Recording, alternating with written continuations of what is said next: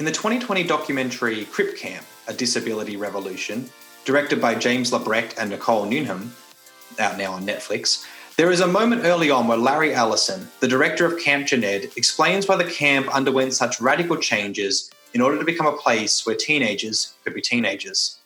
He says the following We realized the problem did not exist with people with disabilities.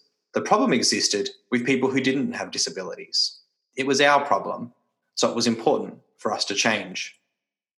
This resolution to repent and open oneself to receive interruption, grace, and growth from those society devalues lays a helpful groundwork for today's conversation. In his recent work, my guest today seeks to reclaim the Church's historic theology of disability and extend it to demonstrate that people with disabilities, like all created in God's image, are servants of God's redemptive work. And that it is the very clinging to the idea that one is abled that requires the merciful assault of Christ's grace to set us free for a redeemed communion in our churches and an abundant welcome in our society. My guest today is Brian Brock, Professor of Moral and Practical Theology at the University of Aberdeen. His book is Wondrously Wounded Theology, Disability, and the Body of Christ, out now with Baylor University Press.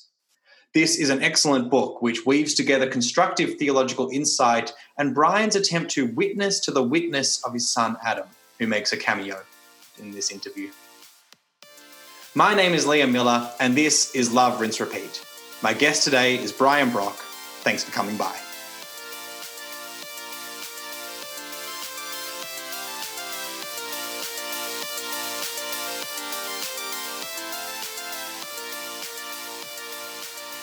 Well, Brian Brock, welcome to Love, Rinse, Repeat.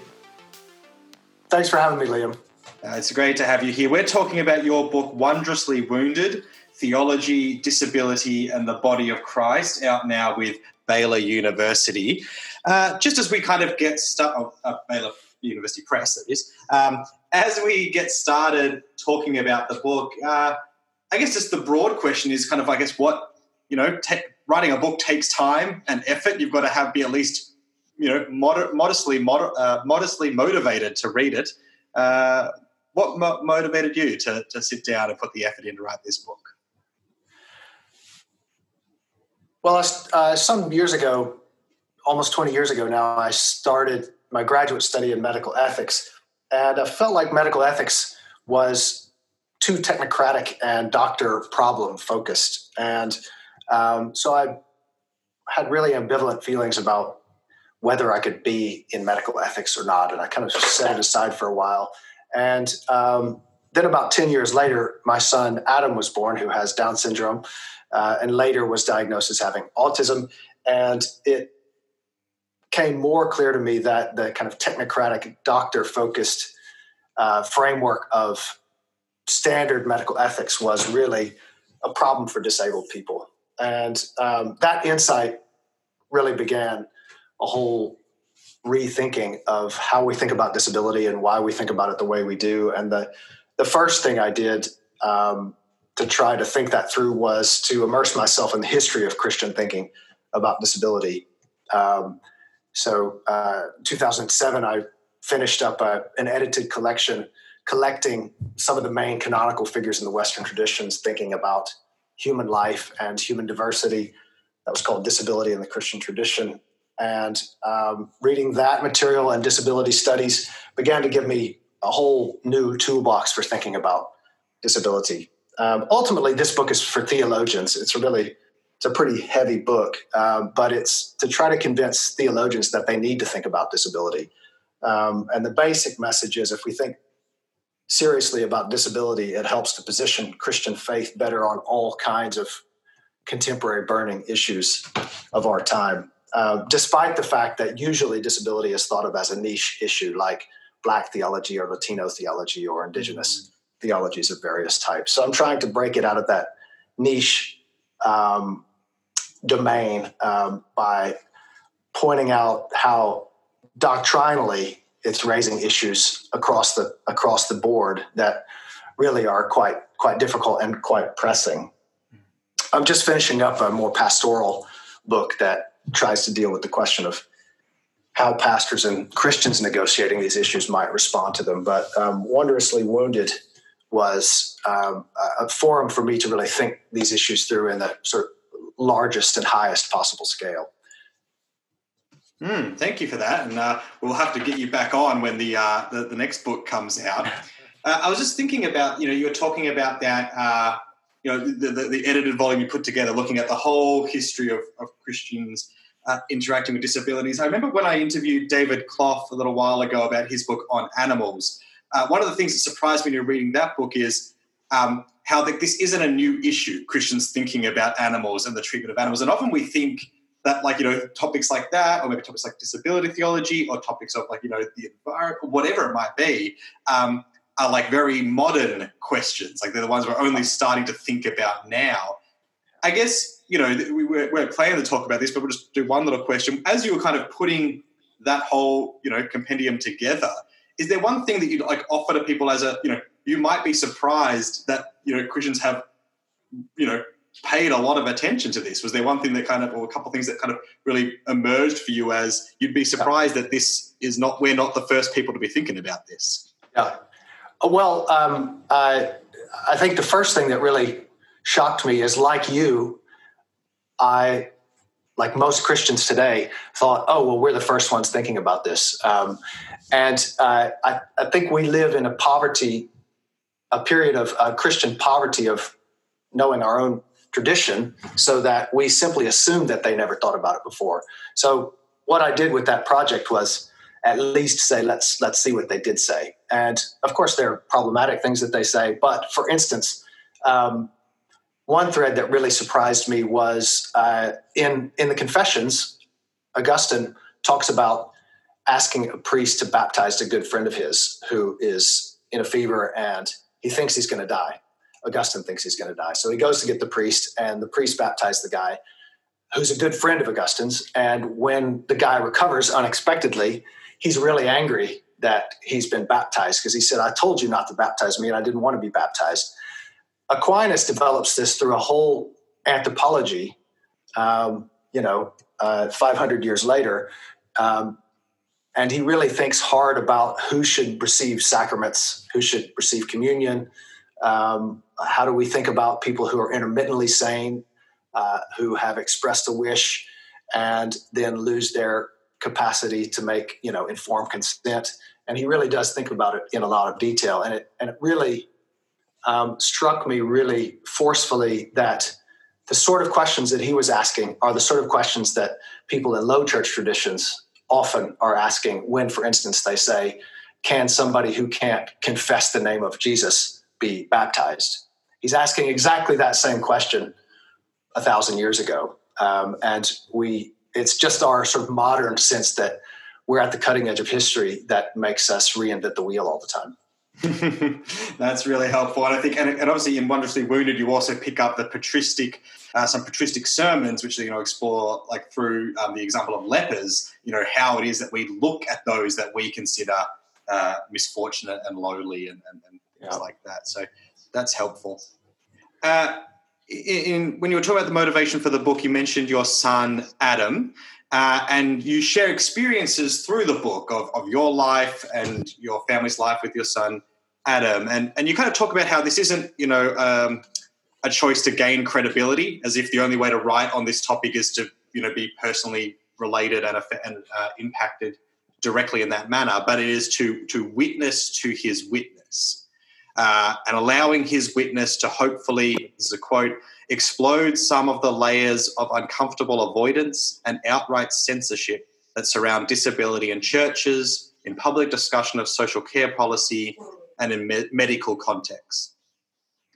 I guess one of my questions is, you know, what were some of the challenges in seeking to witness to another's witness? Uh, and potentially, can you share an example where you think that that that witnessing maybe did help to explode uh, you know one of these one of these areas. Sure. Um, one of the central problematics in disability theology is who who gets to narrate the situation of disability. And for very good reasons. Mm. people with disabilities have um, sort of developed the slogan um, nothing about us without us. So don't have a whole discussion about how it is to be disabled without us in the room. And that's entirely appropriate. Um, but it also assumes the capacity to speak. Um, and Adam doesn't, and almost certainly never will have the capacity to speak in any sense that most people would think of as speaking. So if he if he's going to have a story, somebody is going to be telling that story. And of course, like all of us, uh, our stories are getting told. They're getting told by social care providers, by by doctors, by um, legislators. So his story is getting told, um, uh, and I thought it would be. It's important as a theologian to try to to narrate his life up close and in detail uh, as the church sees it. So that's one reason why I talk about um, witness. And another reason to use the language of witness is that uh, it's very easy to to use a family member or someone who can't speak as an illustration of one's own theological agenda. Um, and so I I'm trying to negotiate that set of tensions by by letting Adam have a story by trying to articulate that, but not making myself the mouthpiece of it. And when I say I'm witnessing to his witness, that's I'm trying to bring to words the imp- impact of uh, God's work through his life, um, which is a, certain slice of uh, his reality. Um, in terms of your aspect of how that positioning changes things. Um, uh, Nazarene Theological College had a um, event about disability uh, a few months ago, and Frances Young, um, who was one of the early British um, uh, theologians to to talk about having a son uh, with severe special needs, and um, so she was responding to the book, and I'd never met her, and my wife had long wanted to meet her, Stephanie. And uh, so the, my, our whole family traveled down, which meant that Adam was actually at the conference. And um, uh, he was floating around in the room the whole time we were having this discussion. And he wanted to be near me. And so he would often sit on the floor. And uh, you, you may have seen autistic people, they often do what's called stimming, like flapping their hands or rocking or making sort of guttural sounds. And he would often be doing that right next to me. And um, it's it's difficult to describe, but it definitely changes the whole discussion in a profound way to actually have someone like that standing in front of you and next to the speaker. Um, and, and, Frances talks very art- articulately about having been sort of attacked for doing that to use her son as a as a prop for her speech. But it's a, so it's a very subtle thing. Um, that happens there. But my experience is that the stakes become much higher if you're in the room with people with what I like to refer to as a disability experience. They, they have skin in the game and, and often quite a lot of skin in the game. And so it, it always has much more dramatic tension than um, the usual academic conference. And uh, so uh, Adam, in this instance, gives gives an example here again of how uh, it, sh- it, shows you how theological claims actually matter in the real world. Like we're talking about this person right here, and what one of the places where the tension really rose to the surface was a discussion about um, how we think about evil and how we think about natural evil and how we think about something like a genetic mutation. Um, and should we think of that as mutation? And should we think of that as something that's going to be erased mm. in the healing of the resurrection? Well, that, that's just a different discussion you have theoretically than when the person's in the room. And uh, the question, is it a result of the fall, really kind of um, is positioned very differently when you are talking about somebody who's sort of right in front of you. Mm. Yeah, I think that's really, really helpful. Um, so part of my interest in, in, in, you know, reading about this and trying to develop my own theological witness. So my brother is uh, autistic and has an intellectual disability. Um, and and yeah, I remember thinking sometimes we would talk about, you know, we'd hear like the idea of them of that being healed uh, or transformed in a you, you know in, in the in the eschaton, and then you're like, but then who would I know like who would it be that is my my brother now? Like, um, would I recognize some of that? And, Yeah. you know, it, is, it does raise that question. We're actually thinking about that person who's, who's Yeah. sitting next to Yeah. you, or um, you know, who you spent so much, you know, has so much joy with over your life. Yeah. Um, yeah. So I think. Yeah, I mean, the, even though uh, uh, kind of the provocative way to put that is um, we there's a kind of killer cure mentality in, for instance, autism studies, right? Like we're we're going to throw everything to beat this disease, um, and if we can't beat it, we can certainly get rid of it at the you know prenatal screening stage, and we should get rid of it. And um, I think it's once again a kind of poverty of Christian imagination not to be able to imagine that um, there will be a continuity, and how we have to be quite careful about how we talk about that continuity. But um, the idea that Christians line up on the side of people who are uh, prosecuting the war on autism, but they do it in a theological vein, I think is really quite quite offensive thought. Um, and uh, Mm. I've learned from Yeah. uh, disabled advocates how offensive that thought is because I'm, I'm personally not disabled, but uh, Mm. um, in in conversation and listening to uh, Christians who have various sorts of uh, disabilities, either acquired or congenital, they they sort of really press the question: Why don't you want me to be like this? Yeah. Oh, what a good question. Thank you for that. Uh, so sometimes when I'm reading a book, I guess it often happens in you know you're, you're partway through a section, and you're like, oh, they're they're hitting this theme a lot, and then you rem- remember that you actually forgot to read the subheading, where the subheading is whatever that theme is. And, um, now your book is wondrously wounded, and it, I got to admit, it took me a while to be before I kind of clicked that he's talking about wonder a lot. Like he's really using this concept of wonder as a way into this whole conversation. Uh, and then I'm like, well, it's in the title, so I should have been maybe aware that that could have been a direction he went. But Yeah. so I guess you know you do introduce the idea that the that the concept of wonder is key to how we think about uh, disability and theology, and particularly around uh, birth of um, an, an anonymous child. Um, and you point to the lack of wonder in the modern secular West as a uh, you know kind of a pivotal issue about the way people welcome or not uh, someone into the community. So I guess could you talk to us a little bit about how you came to the idea that what you needed to deal with was wonder or the lack Mm. thereof? Yeah. Um, because I don't know if that that's not something I would have thought like, oh, you know what the de- issue is? It's wonder. It's wonderful. Yeah. Yeah. Yeah. Come say hi. You want to say hi to Liam? Come here. You say hi to Liam? You say hi? Hi, Adam. He's up here. How you doing? What's he doing?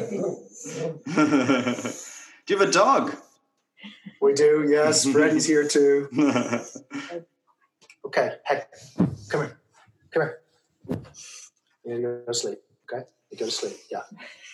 Okay. I need to put a thing under the door. So sorry about that. We um, uh, so my initial work as a doctoral student was on technology, and uh, one of the things I discovered in that study was that the ways in which the Baconian project of subduing the world is so deeply ingrained in our cultural habits and our mental habits. Um, uh, um, if you think about the um, the COVID nineteen situation we're in right now, uh, there's two two sorts of response that are kind of obvious. One is to say. Uh, we need to get better testing and better viruses, and we need to get it quicker, and we need to get this under control and I would I'm calling that the Baconian response. Um, uh, there's another type of response that says somehow there's a feedback loop happening here that's trying to tell us something about how we are living in the world and how we're living as creatures with other creatures, and that we should listen to that and figure out how we should change. I think those are those trajectories move in opposite directions. Um, and I think l- largely our cultural uh, uh, trajectories and um, impulses are, are Baconian, right? We want to continuously grow the economy. We want to we want to mitigate bad results. We want to improve good results, and we want to progress um, uh, the depth and penetration of our power to keep everything in order. Um, and in that world, in that cultural space, uh, we're hard charging. We want to get results, and we are ending up in communicative silos where we can't really hear difference. Um, so, my main reason for moving into the language of wonder is how do we slow people down and get them out of their usual ways of thinking about these issues? How do we sort of burn down the uh, the barriers that that deafen people to thinking different thoughts? Um, and this actually is um, a kind of ancient move that I'm making. Right? Aristotle famously said that philosophy begins with wonder. Um, uh, the, the, the Bible actually has more wonder than you think, and most classically and relevantly, Psalm 139, I'm perfectly and wonderfully made. Your works are wonderful, and I know that well, right? The, the idea of God's works being wonderful is, is sort of just shot through all of Scripture. And um, so th- those strands seem to me really usefully to get the conversation moving in different directions. And then I hit on um, Franz Rosenzweig, who I draw on um, in some detail in one of the chapters, who gives the example of of uh, the role of wonder in a birth. Right, if you're if you're a parent, you know that seeing a birth and becoming a parent is is a wondrous experience. It's a kind of arresting experience. And Rosenzweig points out um, the philosopher and the Baconian teaches us to analyze, to stop and say, what is wonder? Um, how does wonder work? Like, this is such a crazy thing. I want to understand it. I want to entrap it intellectually. And Rosenzweig says, no, that's not what that experience is supposed to do. That experience is supposed to um, energize your engagement with this new being. And uh, because you wonder, you want to follow the story of this new being, and it gets you through some rather hard patches, which you'll dissipate the wonder by trying to entrap it in thought. Um, it needs to be deployed in in action, so that the passive wonder experience of wonder needs to sort of position us ethically and motivate us in terms of uh, directing action, and it needs to to do that by breaking us out of um, the the kind of co-optive, extractive, uh, results based frame of mind that is uh, so so hegemonic in our time. Mm. Thank you. Because yeah, and just just kind of staying with that, because you write later that uh, redemption is learning to receive the wonder of life, hearing the particular call that comes to each one in love. And as you're saying, uh, wonder is often linked um, to a particular kind of uh, maybe postures, or as you say, um, like acknowledgement, reception, discerning. Uh, are there particular ways that you've either yourself practiced or, or, or seen others practice this? You know, how do we begin to open ourselves up to wonder? Because as you say, it's not just this thing we wrestle and try to understand cognitively, but we've got to kind of we're so entrenched in this particular Baconian um, way of doing things that it's going to take actual intentional um, yeah. effort in some regard to, to yeah. allow ourselves to experience this wonder again in a, in a new way. Yeah. Do you have any thoughts there? Yeah, absolutely. Um, uh, I think you've sort of really grasped the, the core point that it's wonder is more of a, a stance. Openness to wonder is more of a stance than a practice. I mean, you can't create wonder. Uh, it's not. It's not a it's not under our control. It happens to us. We we suffer it, and um, uh, so the, the real question uh, that I think you're asking is how do we come to live so that what is outside of us and is different and maybe even disturbing from us can be taken seriously and can divert us from our own ways of seeing the world and our own plans and our own uh, agenda. Um, yeah. As a as a theologian, the only way to sort of talk about that is to to talk about that outside is to talk about God. Um, that God uh, praise be to him, um, in, interrupts us. And if and if God doesn't interrupt us from the outside, then we are entrapped in our own um, uh, curving in on our own designs. Um, so, uh, without that big O outside being active, we really don't have a way to talk about this, the smaller interruptions that by which that greater interruption happens. Um, uh, practice, if I was to talk about a practice, I would say something I've been quite uh, intentional about and have picked up from the theological tradition is um, a daily sort of collective morning prayer. Um, I think the word is the is the given way in our tradition to constantly remind us that it's God's story and working and action that's outside of us that we have to join into, and um, we need to be looking and listening for uh, to be part of what God is doing. And so there's a kind of uh, scripture and prayer practice that uh, is a, starts the day by saying, look, you, you can't actually make this come out right. Um, you can be responsible uh, and you can do what you feel you've been given to do, but uh, things are going to happen to you and you're going to have to respond to those. And the thing that you want to happen to you is um, that God reveals himself in your own time and space. Yeah, thank you. That's really, really great. Uh,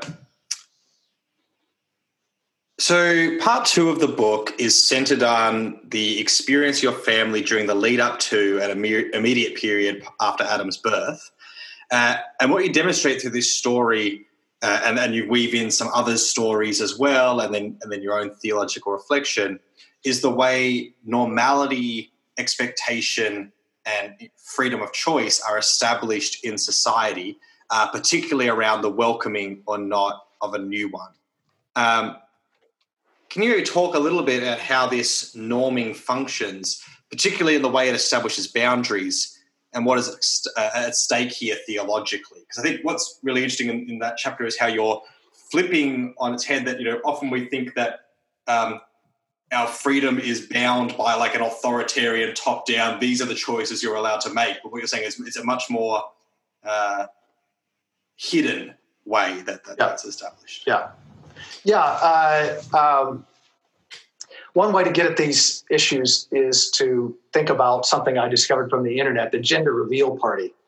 Um, right the gender reveal party if you've not heard of it is uh, a, a, sort of uh, party you throw for your friends to uh, after your your early prenatal testing to to let them know um, whether it's going to be a boy or a girl, and uh, uh, obviously that depends on a very well understood, culturally embedded practice of prenatal scanning, mm. um, and it it's tied up with uh, a certain kind of gift culture um, you need to know if it's going to be a boy or a girl.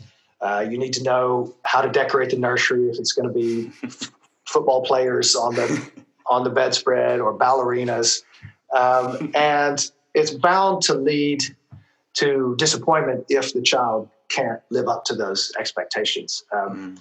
And of course, uh, very often that happens more often than we think. So there's a whole there's a there's a sort of world of uh, planning and expectation that builds up that uh, has such an internal coherence that um, its disruption is um, uh, a kind of obvious mm. possibility.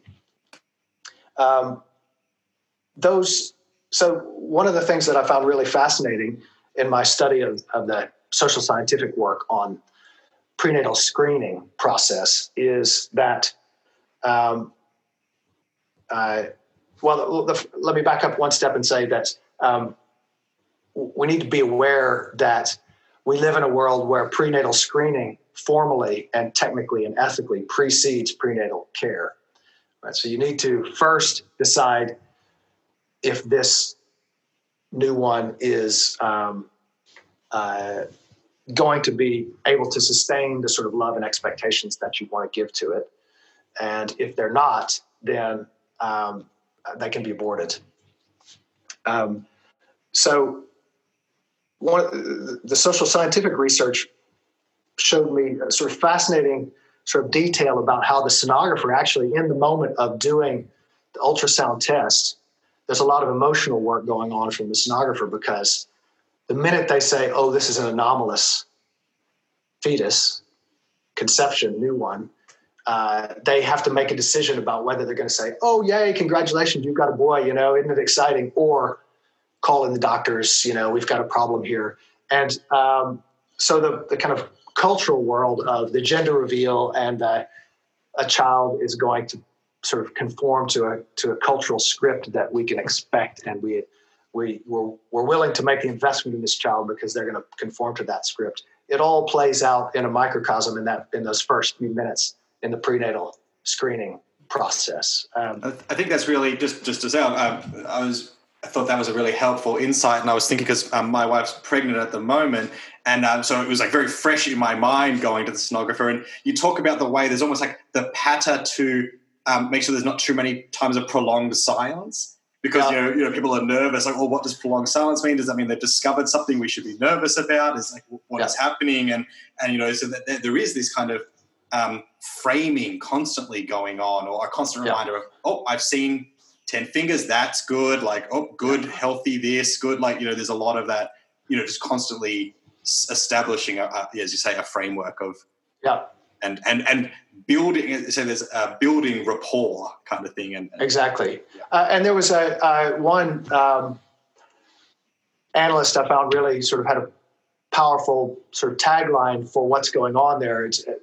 Uh, she called it the sort of one, two, punch of pregnancy in the technocracy because if you think about if you don't go in for prenatal testing the only thing that a woman knows about her pregnancy is what she feels and therefore she feels of motion she feels her own body she feels uh, uh, she has a kind of internal relationship to the child. Laying on the table suddenly there's a picture emerges that everybody's talking to the picture. They're not talking to the, the woman's own uh, ownership of knowing what's going on has now suddenly been um, divested into a screen, and we can then personify and reattach that image to what's in in in the belly of the pregnant mother. But it has to be reattached. So there's a kind of um, breaking apart and then a conditional reattachment, and it's that conditional reattachment piece that I think is sort of um, where we can in our cultural world today intervene in it, but it's probably as Christians also worth pointing out that that that detachment moment is also not theologically innocent. Um, I think you were alluding in your question to uh, Annie Waldschmidt's point about um, the shift in the way legal norms work um, uh, in modern liberal societies, which incentivize and disincentivize action. They don't uh, prohibit and criminalize in the same way that we usually think about um, uh, uh, law working. Right? It's true that if you ship in a ton of heroin, you, you will be caught as a lawbreaker and thrown in jail. But um, the way law works now is more of a sliding scale, a statistical norm. Um, uh, lawmakers try to say what behaviors do we want from people?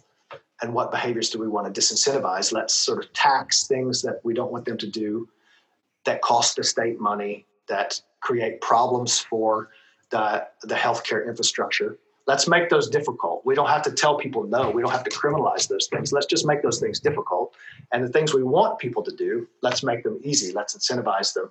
Let's give people little rewards for doing them um, and the net effect is if you uh, have, um, if, if, you're in a prenatal screening context and you have a child, a new one who is anomalous genetically, and that shows up, nobody's going to say, you have to get rid of that child. What they're going to say is, um, well, you know, that's going to be really hard on you, and you know, that's going to um, be hard on your family. It's going to be hard on their siblings, and it's going to cost the state a lot of money and it's probably going to put a burden on the on the uh, on the healthcare system, and and your insurance is really going to go through the roof.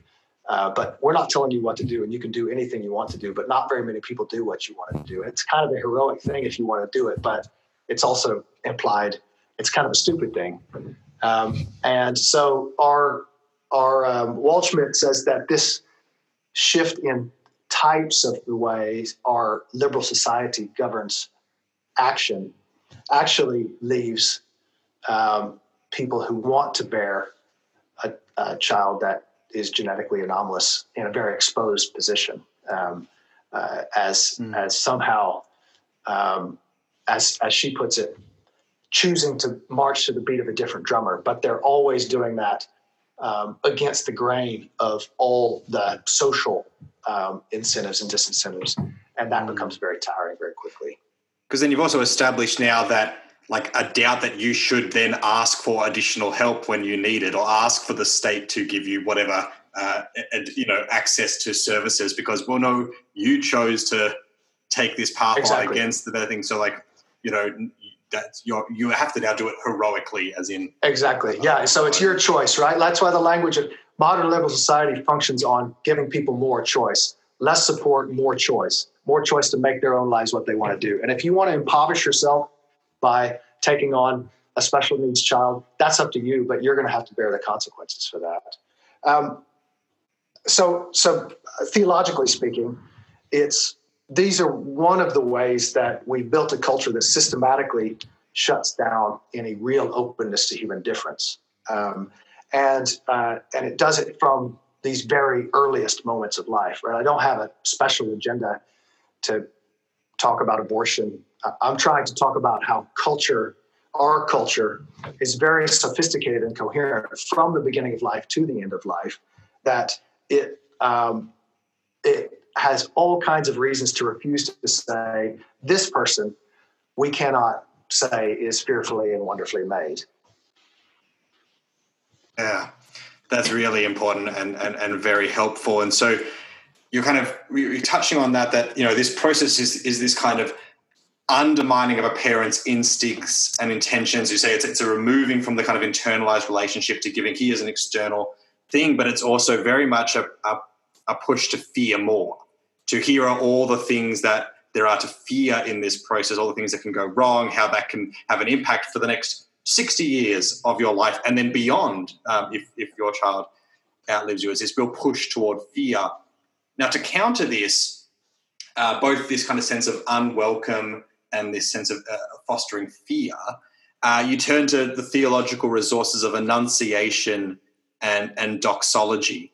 Uh, you know, people are going to read the book and get the full picture of how this is, but but for you, how do these know, hinted a bit of how these are the, a way of breaking these kind of unwelcome and, and, and breaking this kind of fear with a, a new way of, of naming and and uh, and praise. Yeah. Well, it's definitely the case that our culture, um, part of this uh, statistical norm way of incentivizing disincentivizing action is to hype up uh, fear of bad outcomes. Right. So we we want to we want to control outcomes. We live in a world where it, success equals controlling outcomes, and if we are told you could die from this, right? Like the that our, our, our COVID moment is once again very typical, right? Like uh, huge numbers of people are asymptomatic, but we're not getting stories in the newspaper about those people. We're getting stories from you know the forty year old father of three uh, who's you know got his respirator on and telling us a story about how he's just about dying and you should really take this seriously which is it's true, it probably should be taken seriously, but the, the motive of fear is a very different type of motive than um, a, a, a, theologically defensible motive, um, right? Like, I mean, just in the most simple mm. biblical terms, the fear of the Lord is the beginning of knowledge. Um, uh, uh, you know, if, once, if we stay with the COVID theme, um, uh, I was just reading Luther's um, essay on on whether you should flee or not from the plague. And um, he's very, very eloquent on um, uh, the, if the fear of the Lord is the beginning of knowledge, the fear of dying and of infection can't be our driving force to even begin to negotiate this question. And I think the same is true of uh, all kinds of disability related issues. So, um, the, the theme of, of doxology and praise, as well as lament and petition, are the poles that I try to um, offer as alternatives to sort of fear and control uh, that are that are our sort of default settings, and they're the they're the two basic forms of of human converse with God. Um, if we don't pray, if we don't thank God for things, if we don't ask God for things and say what to God what we're afraid about, we don't really expect or await anything from God. So, um, at the most basic level, I'm trying to remind Christians that uh, uh, it's it's much easier to fall into uh, the world's entrapment in fear that creates that kind of uh, we've got to get this under control impulse if we don't if we're not in a living conversation with God and saying, yes, of course I'm afraid. I don't, you know, I don't want to die, or I don't want to, I don't want to live a life of sort of grinding uh, care for a child who's who's, uh, you know, I can't have a life because of. Um, uh, and if we get into a position of starting with um, uh, petition and lament and doxology and praise, um, it breaks into our usual routines, these these usual routines of sort of fear and then sort of grasping to control. Um, and those are routines to protect ourselves from disruption. And in relation to disability, we're protecting ourselves from the disruption that they that we think they are bringing into our life. And I think just to make again make this point very concrete, um, uh, over and over again, if you're in the field of disability, you um, you will come across pastors who uh, knowingly or unknowingly experience someone with special needs coming into their church as as a, uh, a sort of um, someone who is going to demand something from them uh, right. So if someone with autism comes into church it's immediately a problem. Uh, and it's a problem that's going to require some resources to deal with that then there's a this this this sort of impulse to fix it and get it all somehow packaged up and that it's going to cost us to do that. Is a very common one, even in our churches. Um, so that uh, uh, the idea that that there's disruptions to our life trajectories that need to be fixed becomes very quickly intertwined with certain people that are labeled disabled. So doxology and praise is a is a stance the biblical tradition tries to train us to inhabit toward God that helps us not to fall into those self-protective reg- regimes, those self-protective regimes that pigeonhole some people as too costly to to have around. Um, and of course, it at the same time gives us uh, the apparatus, the, the kind of uh, vocabulary to deal with the fact that there are hard things about disability. There are sort of painful things about it. There are there's actual illness that that that um, that we do fear bad outcomes from, and if we have no way to express that except for to fall into this loop of fear and control, um, we're gonna we're gonna do things to those that we love um, uh, that really aren't theologically defensible. Mm, thank you for that. And I think you're you're right touching on that point. Sorry, I was just grabbing a bowl of water. Yeah, no, no, no worries. um, I think you're right touching on that point of you know that there are actual things that do take extra work or, or extra preparedness or, or support. Uh, and you're kind of in this kind of when you're talking about the prenatal um, screening that there's you know you can imagine a world where there's you know the anomaly genetic anomaly is discovered but celebration for the wonder of this child all right and now we're going to bring in a support person to talk through you know the actual specifics of it but it comes out of the um, gracious welcome of this new one the celebration of a life uh, and of all the possibilities that are ahead of you and then yes and now from there here are some things that the best learning of our time can support you uh, in how to do this Exactly. and, navigate systems and stuff. So, yeah. Uh, a few weeks ago, uh, in our lectionary, we had the gospel reading where uh, Jesus comes across a man born blind and is asked by his disciples, you know, whose sin is responsible for his blindness, his own or his parents? Um, I was on, I'll shout it out, I was on the uh, By the Well podcast. Uh, you can check it out for all your lectionary needs. And it was this week that I was on. Uh, so I spent a bit of time thinking about, you know, all the different ways you might approach the text and, and different ways I've heard it, uh, different angles I've seen. And I think there's definitely uh, an effort, you know, out, out of an effort to avoid reprehensible theologi- theologizing that the birth of an anomalous child is a punishment from God, that in a, in, a, in a rightful attempt to avoid that, people are reticent to, to kind of even talk about sin and disability in the same conversation, even when they're not trying to link the two causally. Uh, I'm not saying everyone does that, but that's a thought I had uh, when exploring this. But your work, and, and we've kind of been getting at it a little bit in an earlier response, certainly doesn't shy away from sin talk. Uh, indeed, naming sin or, or estrangement as key to the problem individuals, churches, and society encounter when faced with the full variety of human difference. And, and we were talking about that before, that from, from woe to go, this, our society is built around not being able to welcome that full variety. Uh, can you speak a little bit about how this book frames the place of a doctrine of sin in a theological account of disability? Well, I think it's it's quite astute to have picked up that uh, sin, when people are talking about disability, is a topic that they just try to stay stay away from because um,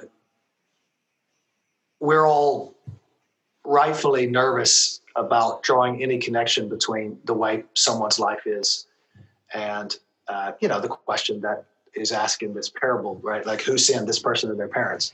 Um, uh, but the, I think the, one of the reasons I dive into the topic is that I think uh, shying away from it leaves the usual answer among in the background of Christian's assumption untouched. And I would say that the usual answer is the world is fallen, creation is broken because of it, and so accidents happen. And uh, God gave us freedom, so He let Adam and Eve fall, and He let the world uh, have you know natural evil in it, and He isn't going to wade in and over overrule our freedom. And so uh, there's a brokenness to the material world that uh, yields all kinds of disabilities through accidents, through people's evil, and through um, uh, sort of glitches in natural processes. Um, but the more I thought about it, the more I thought it was really problematic to just leave that default setting unaddressed. Because think about how it p- positions Christians pastorally. Um, you know, hi, welcome to church. Sorry, uh, sorry the fall hit you so hard, right? Like it's uh, uh, it, it, it's there's nothing practically that that comes out of that to help us engage and welcome and uh, draw in uh, people. Um, now, I'm not saying uh, I wouldn't dispute that there is a theological truth that creation is is broken. There's natural evil because of the fall, but I would deny that there's any direct link between natural evil and, and disability. Um, so the usual focus on sin as the result of the fall um, exacerbates what I'd call the hesitation blues, right? Like when Christians are face to face with someone with disability, if their first thought is, uh, "Gosh, I'm glad that they're going to be not like this in the resurrection," and "Gosh, it's it's it's kind of sad that the world has fallen and they're this way." That doesn't give them any any place to go uh, pastorally, and um, and it doesn't actually allow them to to be open to the wonder of this particular life, which um, every every life is um, often precisely in its difference, um, quite interesting, quite exciting, quite uh, enlivening. Mm. Um, uh, so one way I'd put this theologically was to say that uh, Jesus was was born. It was good that he was born. He was born good, like every creature, and um, but he was born into a fallen world, um, and uh, uh, he suffered the cross not because he was he was born into an evil world, but because um, that evil world actually expressed itself and and actively killed him. So uh, the wor- the gone wrongness of the world that matters to me is the type that led to the crucifixion. Um, the task it seems of theology, it seems to me, is to highlight how those killing dynamics operate in our time. So uh, we need to talk about sin because of the sinful drives that that we have internalized and that the elaborated cultural practices that we've already talked about um, that we carry in us and which constantly lead us to think um, that it's normal and okay to think that uh, uh, the it's, it's better to be able-bodied and normal than to be part of that sort of subgroup who uh, who's particularly affected by the effects of the fall, um, uh, and who we ultimately experience as threatening because we don't want to end up like them. So that to me is the sin that if we don't talk about it, it just sort of festers and constantly keeps injecting um, pejorative readings of disability into our sort of um, underlying uh, uh, experience of someone with disabilities. Well, yeah, I think I think that's that is I think is so helpful. Uh, so I want to stay with sin a little bit. So early on, you established sin as kind of the refusal to accept creaturely limit, uh, and a, a, refusal which causes us to devalue others. Uh, and later, you come to the the pivotal theological problem presented by disability. Uh, human beings need to be rescued from seeing themselves as fundamentally able. Uh, and, and, this is a, a, rescue mission that we cannot pull off alone, as you kind of hinted at earlier in, the, in the, our conversation about wonder. I guess uh, my curiosity is so that, that early statement of, you know, refusing to accept creaturely limit, probably a reasonably common understanding of sin, uh, well expressed. I, am I'm, I'm curious then about the, I think it's a, a helpful link, but I'd be interested to talk a bit about it where you connect that to this uh, that that, it, that we breach our creaturely limit in this kind of seeing ourselves as as fundamentally able. I think it's important to, to sort of sit with the arrogance of the assumption that um, we're valuable because we, unlike some others, are competent, can do things, right? The term disability is offensive to many people who have to carry that label precisely because of the dis.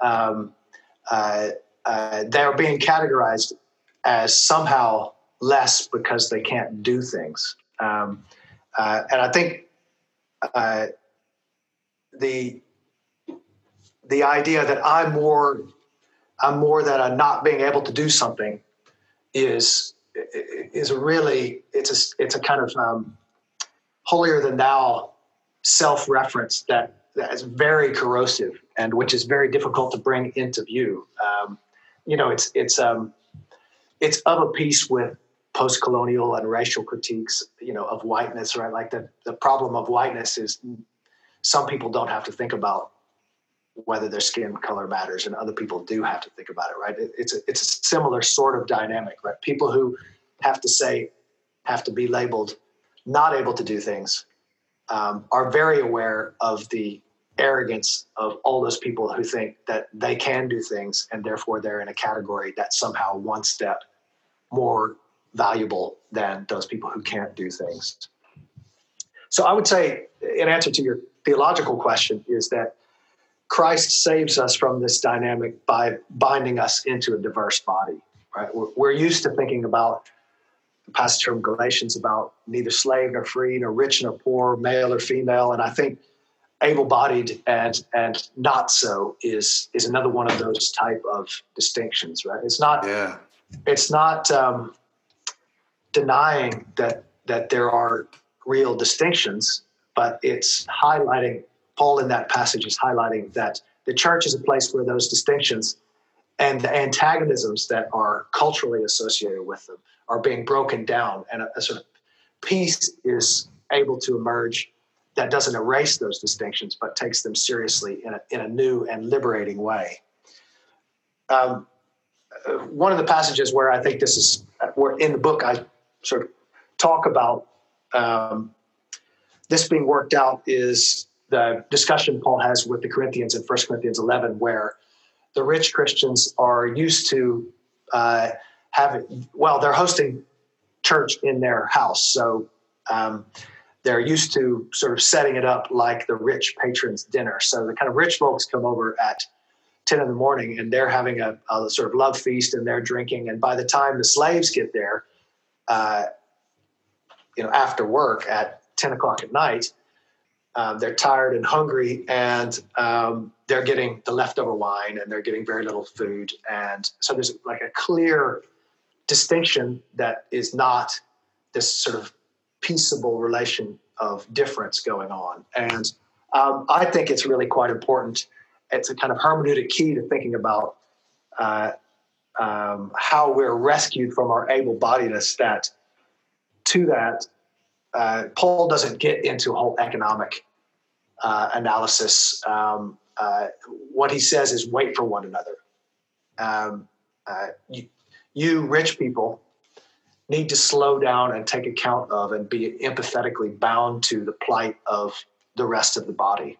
And I think that's a really quite powerful um, sort of lever to begin to move these questions because it's really the, the, the ones who see themselves as in the powerful position who are the problem and who need to slow down. Um, and, and I think that is cognate with um, the way able-bodied people think. Well, let's give you know let's let's give the prosthesis and ramps and cool wheelchairs and whatever we need to give to people who can't keep up so they can keep up. And I think it's really quite useful to listen to Paul negotiate a very similar kind of distinction and say, wait for one another. Um, it's clear who's going to have to do the waiting in that sort of solution. Mm, Your body, you're in a body, you need to act like it. Yeah, that's so good, and I think that that that gets us into you know that talk of the body of Christ. Your your book makes a, a powerful and constructive claim that the body of Christ is a circulator of divine gifts, uh, and you have a few analogies that kind of work that out. And and you say that if there is such a body, it is because each member serves in a temporal, uh, temporally extended manner the giving of the Trinitarian God via each member.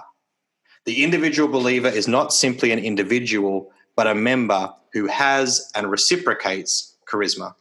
Individuals are members of Christ's body charismatically. And, and for this reason, you claim you know, the church can only exist as church so long as the Spirit's gifts are being sensitively recognized and handed on. Uh, now, again, like this, this chapter nine, which you know it really goes along with Paul's argument, is is really well developed and it's very worth people's checking out. So, not you know, we're not going to obviously cover all of it here, but the way I kind of saw, you know, I'm trying to unpack this maybe in a simplistic way is, you know, we cease to be the church if we refuse to accept that all members have gifts to give and that these gifts are not, you know, necessarily dependent on the skills we have when we walked in the door, and that we cease to be the church if we are unwilling to be impacted, served, confronted, blessed, bound um, by those gifts. Yep. Yeah, this is um, uh, one of the main constructive moves in the book, and, and it's certainly an important um, theme to me. And it might be useful to make a distinction between um, what Paul's talking about, which are gifts of the Spirit, and creational gifts. Right? We could say that every every creature has does have capacities and aptitudes.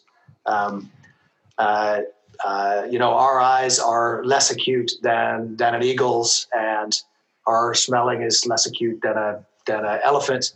Um, right? We can we can we can catalog capacities, and um, there's a tradition that Christianity unfortunately inherited uh, from uh, Greek thought of trying to catalog humans as at the top of the totem pole because they have some features that nobody, no other creature has typically rationality, and you can see why that's problematic in um, putting some human beings in a subhuman position. Um, so I'm, I'm trying to get out of a, a range of dilemmas in this domain by affirming, yes, that there are creational gifts and aptitudes, but that's not what Paul's talking about in 1 Corinthians 12. And he's quite explicitly not talking about that mm. um, because he's talking about something that he says uh, the Spirit allocates.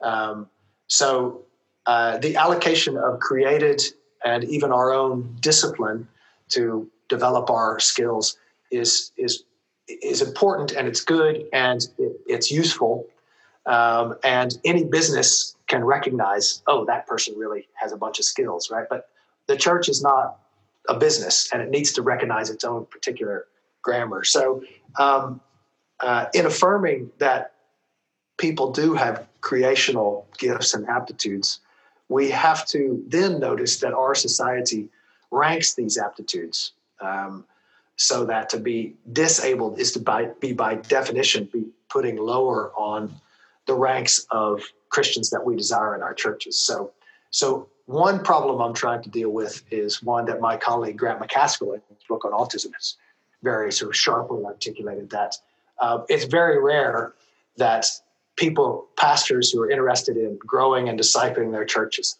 aren't going to have the reaction when, for instance, somebody like your brother with autism comes in. Oh, this is not who I was looking for, right? This is this is a, a dilemma. This is a task is a problem.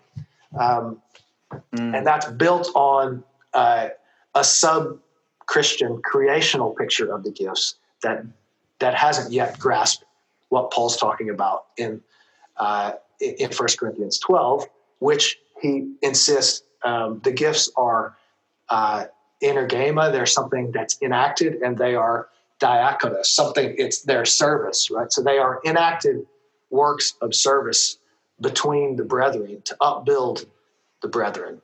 So, uh, uh, the reason why the Spirit's gifts are important is they break up the ranking of skills and creational gifts um, that the world assumes to be normal, in which people with disabilities are at the bottom, by raising the question to what end? Like, how are those skills being deployed to upbuild the body and to serve the body and to reveal um, uh, uh, God's love and compassion for for the body. Um, uh, they're never self-aggrandizing, uh, and I think it's.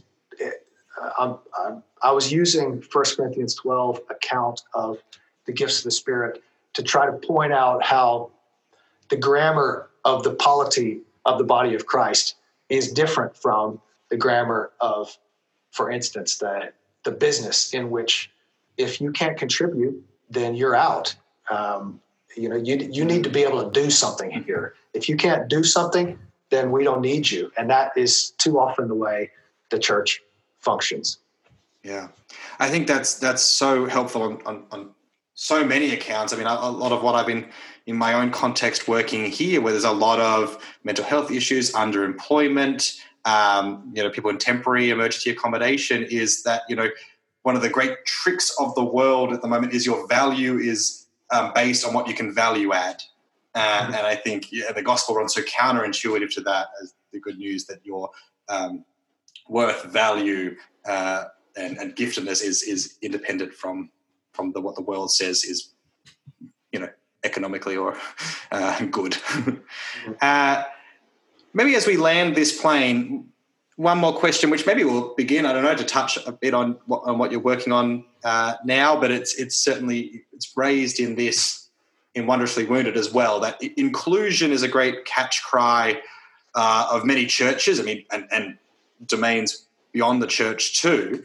Uh, and, and it's been pointed out in, in many places and raised in your book that inclusion is not always the best framework uh, to be used for thinking about this because it retains a we and a they. And it's often where the we um, continue to hold the center and then just kind of graciously absorb a they and say, yeah, you can now be a part of it, just so long as, you know, you look as much like us as possible. Mm-hmm. Um, you know, and, and aren't we so gracious for, for opening the door and now letting you um, sit with us for lunch? Um, and, you posit that by contrast, what Christianity offers is a, a politics of redeemed communion. Uh, and, and you've kind of been discussing that through Paul's discussion in 1 Corinthians 12. And you, you also conclude this chapter by reminding Christians that they are Gentiles, reminding God to graft us, to add us onto Israel. So it's not really, we're not really in a great position to be uh, opening and closing doors of, you know, who we include. Uh, I'm wondering what, if you have any, just to share, kind of other you know things you've encountered or helped uh, establish where churches have sought to move, you know, beyond charity, beyond inclusion, beyond accessibility, uh, and actually trying to do that work of what you are kind of talking about before of, of slowing down, of becoming a body, and and of seeking that redeemed communion. Hmm. Um, I mean, you just uh, uh, pointed, sort of alluded to the critique of charity, which is one of the places where disability theology as an academic discipline came from. Um, and I was uh, sort of chuckling this week uh, because it was a really good example in the news um, of Russia and China shipping medical supplies to, to America, to the US. Um, uh, and it reveals the usual pi- power dynamics that go on between those, those three countries. And of course, uh, uh, the Russians um, exploited that by uh, calling it humanitarian aid, right? So now we're we're aiding them, right? And that that's a, a, a kind of example of the way the charity model works, right? The, somebody assumes that they're the powerful one who is helping somebody else. Um, in this case, usually it's America who's helping everybody else. Who everybody else is sort of at their at their behest, but uh, at this moment, a kind of slight turnabout happens, and all of a sudden you see that um, uh, the kind of aid is flowing the other direction. But um, the international case usefully displays how really what we have going on is not cooperative action, but agonistic action. It's a kind of who's going to who's going to be on top here, and um, so I'm really happy that inclusion is something that many churches are aspiring to in a way that they haven't, you know, in the past 30 years, let's say, um, uh, even though it probably should be said that often churches are being sort of pushed by government to do that. Um, but nevertheless, having inclusion language is better than not having it. But I, you know, in this book, which is really a kind of full-blooded theological account, we have to say that uh, um, the first step in really thinking theologically about these kind of issues is to face our own assumptions about being the able ones who are responsible to help other mm, people. Mm. Um, it's easy to be the one who has everything and wants to be a good person by helping those in need. That's the classic charity model. But um, uh, those who are on the receiving end all the time uh, very rightly point out we just don't want to play that game anymore, right? Like we're not we're not going to be the all-time recipients so that you can feel that you are living up to your moral duty to look after people like us. Like we're every much as participant in this business church as you are, and we're just done playing that game. And I think that's that's right that they're done playing that game. But the question is what follows from it. And I think what I what I'm pressing, and I think it's sort of come up quite a few times in this conversation, is that we have to turn the question around what do I receive from God through those who the world devalues? Uh, right? So we need an account of why and how the world is devaluing, devaluing some people, right? That's where the sin stuff, I think, is playing, doing work. Um, but we also need an account of how God uses those perpetual outside class to confront those of us who think of ourselves as normal and as the as the beneficent ones, um, which I take for granted when I'm an able-bodied and talented and articulate and uh, you know culturally powerful person.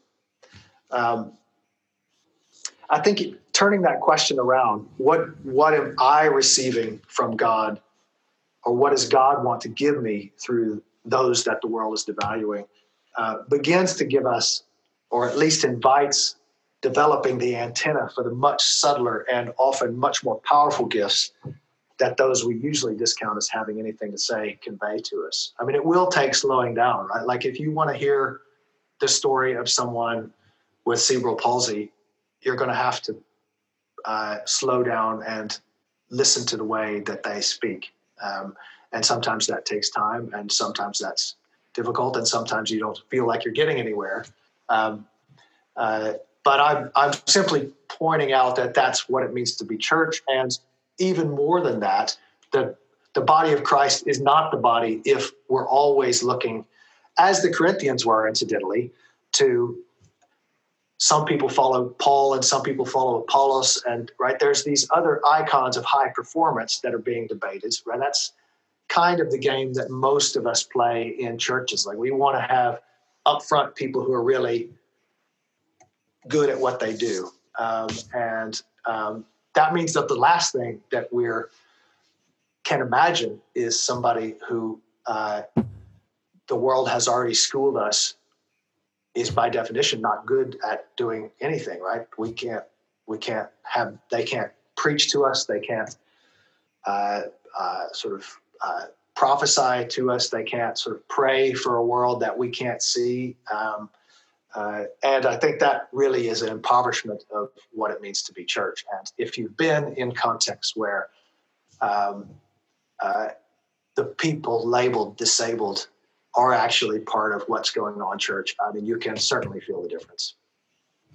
Thank you for that. I think that's a beautiful place to end the book is wondrously wounded theology, theology disability and the body of christ out with baylor university press. The author and guest was the wonderful brian brock. Uh, brian is there anything else you want to plug or any other ways people can connect with you or your teaching or anything like that, you want to draw our attention to?